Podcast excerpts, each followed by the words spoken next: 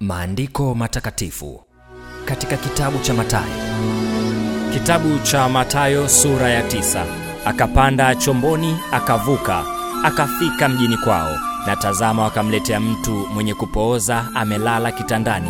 Naye Yesu alipoiona imani yao, alimwambia yule mwenye kupooza, jipe moyo mkuu, mwanangu, umesamehewa dhambi zako. Na tazama, baadhi ya waandishi wakasema nafsini mwao, huyu anakufuru. Naye Yesu hali akijua mawazo yao akasema, mbona mnawaza maovu mioyoni mwenu?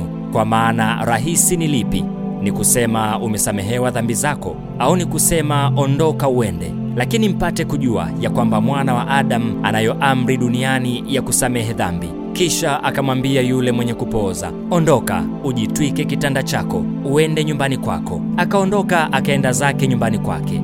Makutano walipomwona walishikwa na hofu, wakamtukuza Mungu aliyewapa watu amri ya namna hii. Naye Yesu alipokuwa akipita kutoka huko, aliona mtu ameketi ghorofani aitwaye Matayo, akamwambia, nifuate.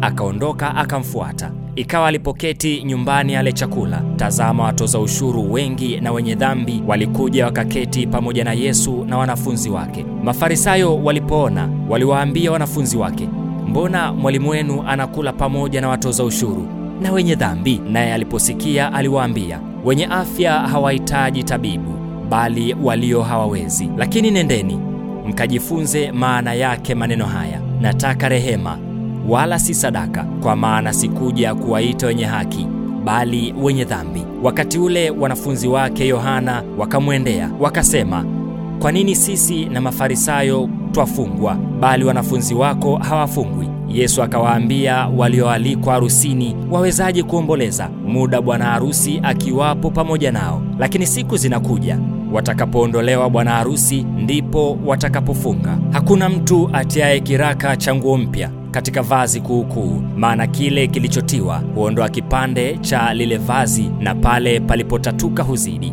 Wala watu hawatii divai mpya katika viriba vikuukuu, na kama wakitia vile viriba hupasuka, divai ikamwagika, na viriba vikaharibika, bali hutia divai mpya katika viriba vipya, vikahifadhika vyote. Alipokuwa akiwaambia hayo, tazama, akaja jumbe mmoja akamsujudia akisema, binti yangu sasa hivi amekufa, lakini njoo uweke mkono wako juu yake naye ataishi. Akaondoka Yesu akamfuata pamoja na wanafunzi wake. Na tazama, mwanamke aliyekuwa na ugonjwa wa kutoka damu muda wa miaka kumi na miwili alikuja kwa nyuma, akaugusa upindo wa vazi lake, kwa maana alisema moyoni mwake, nikigusa tu upindo wa vazi lake nitapona. Yesu akageuka akamwona, akamwambia, jipe moyo mkuu, binti yangu imani yako imekuponya. Yule mwanamke akapona tangu saa ile. Yesu alipokuwa nyumbani kwa yule jumbe, aliona wapiga filimbi na makutano wakifanya maombolezo. Akawaambia, ondokeni, kwa maana kijana hakufa,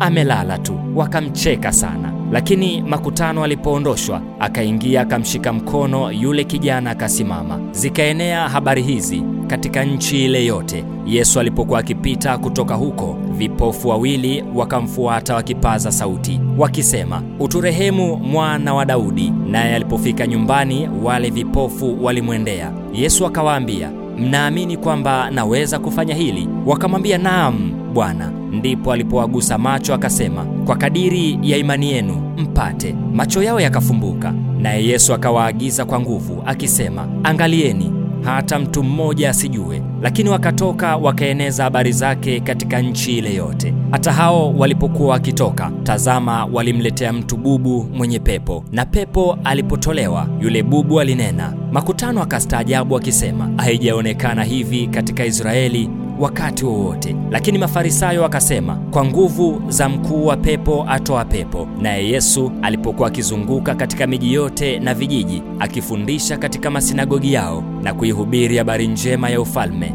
na kuponya magonjwa yote na udhaifu wa kila namna na alipowaona makutano aliwahurumia, kwa sababu alikuwa amechoka na kutawanyika kama kondoo wasio na mchungaji. Ndipo alipowaambia wanafunzi wake, mavuno ni mengi, lakini watendakazi ni wachache. Basi mwombeni Bwana wa mavuno apeleke watendakazi katika mavuno yake.